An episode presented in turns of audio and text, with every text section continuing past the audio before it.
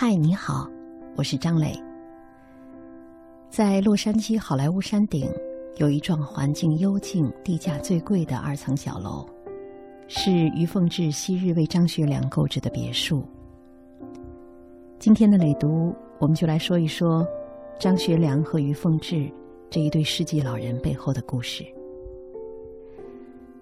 张学良和于凤至究竟是如何离婚的？其中一种说法是，宋美龄在张学良基督受洗时，坚决主张他不能同时拥有两位夫人。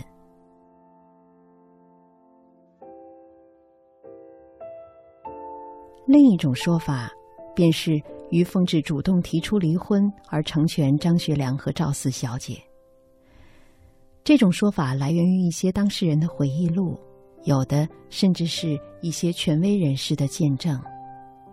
比如，东北军将领张作相的外甥周玉文，一九六一年曾说：“在我们走向饭厅时，我顺口问：‘我还没见到夫人呢。’汉卿忙接口说：‘你可别这样称呼，给我添麻烦。’因为那时于凤至还未和汉卿离婚，赵四小姐还是属于女友的地位，可见汉卿处事颇有分寸。”张瑜办理离婚手续是多年以后的事，那是于凤至提出的。她已年老多病，不能回来陪伴丈夫。她为报答赵一荻三四十年同汉卿的患难生活，自己情愿让位。然而，事实并非如此。于凤至从来不曾主动让位。那么，既然于凤至当时不同意和张学良离婚，为什么后来竟然同意在离婚协议上签字呢？直到张学良和于凤至双双作古，人们才可以慢慢窥到一些真相。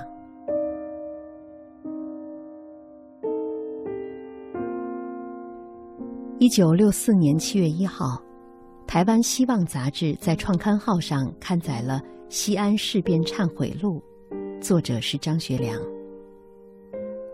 于凤至在《我与汉卿》一书中，他这样写道：“一九六四年，台湾市面传出了汉卿在几年前写的《西安事变忏悔录》，一个杂志发表了，随即被查封。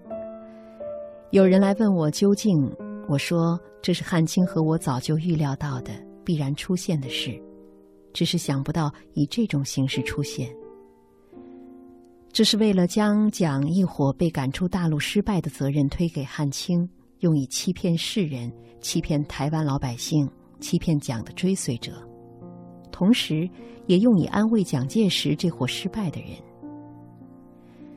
汉卿对西安事变始终是正确的，绝不承认有罪。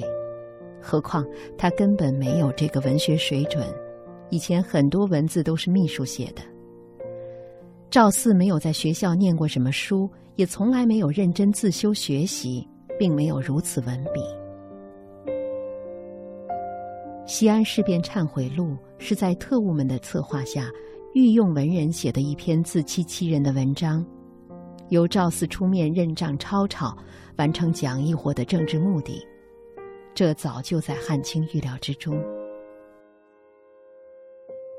于凤至继续这样写。一九六四年，在日益高涨的舆论谴责下，尤其美国一些学者议员对台湾的指责，蒋介石一伙看到了，如果死不释放汉卿来美国和家人团聚，违反了人权，违反了法律，为世界所不容。于是策划了一个离婚结婚的自欺欺人的丑剧。用所谓教会要求一夫一妻的借口来堵住汉卿来美国和家人团聚、取得自由的路。当时台湾在蒋介石独裁恐怖统治之下，一个始终囚禁的政治犯根本没有什么结婚离婚的自由，而我们几十年的婚姻情况，到老来说突然有这样的要求，更是荒谬。我留美是汉卿所主张的。用我和孩子们在美国要求他来美国团聚为理由，达到汉卿获得自由的目的。我和汉卿电话中说此事，他说：“我们永远是我们，这事由你决定如何应付。我还是每天唱四郎探母。为了保护汉卿的安全，我给这个独裁者签个字，但我也要向世人说明，我不承认强加给我的非法的所谓离婚结婚。汉卿的话，我们永远是我们，够了。”于凤至还这样写：“宋美龄和我每年都互寄圣诞、新年贺卡。这一年，他贺卡信封上仍然是写张夫人收，一直到现在，每年都是如此。”以上是于凤至在《我与汉卿》一书当中写下的文字，而在张学良的这一方。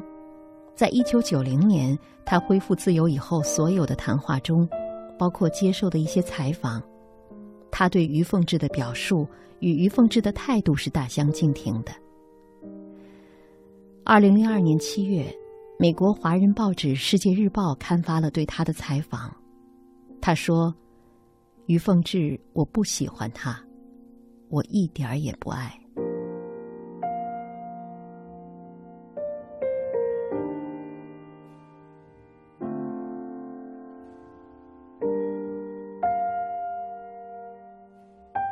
一九四二年，宋美龄赴美和正在纽约医治乳癌的于凤至会面。一九四七年，宋美龄从美国回到台湾，还把于凤至给张学良带来的药品、食品，亲自派人送到了张学良当时幽禁的新竹井上温泉。宋美龄在写给张学良的信中，介绍他先后三次在美国和于凤至见面的情况。他是这样赞扬于凤至的：“凤姐姐把加州的家布置得得体而气派，不但那所房子让我见了会想起你们从前在北平时的顺城王府格局，而且让我惊奇的是，他用炒股票赚的收入，还在昂贵的美国高级居住区买了一幢带花园的房产。”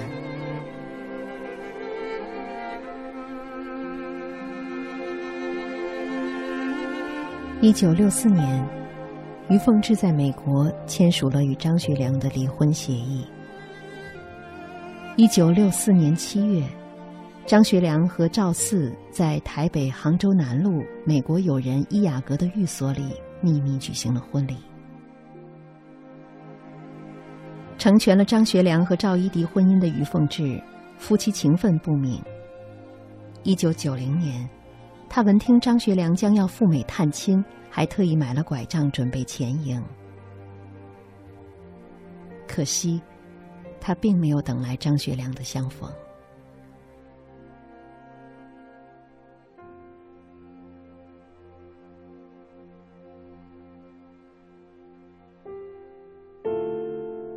一九九零年三月二十号下午五点半，在美国洛杉矶。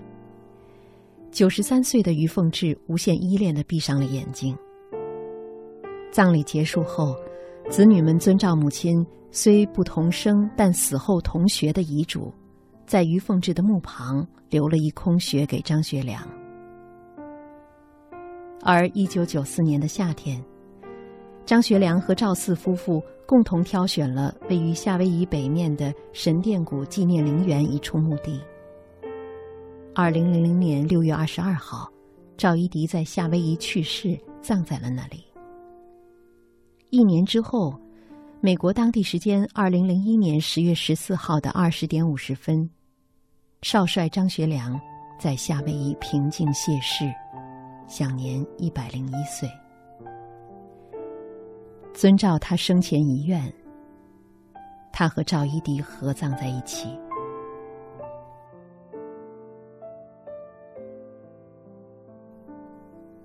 坊间有文称，于凤至去世之后，张学良手书了一副挽联，出自唐代元稹的《遣悲怀》：“唯将终夜常开眼，报答平生未展眉。”我没有找到这种说法可信的出处，但这个时候，却希望它是真的。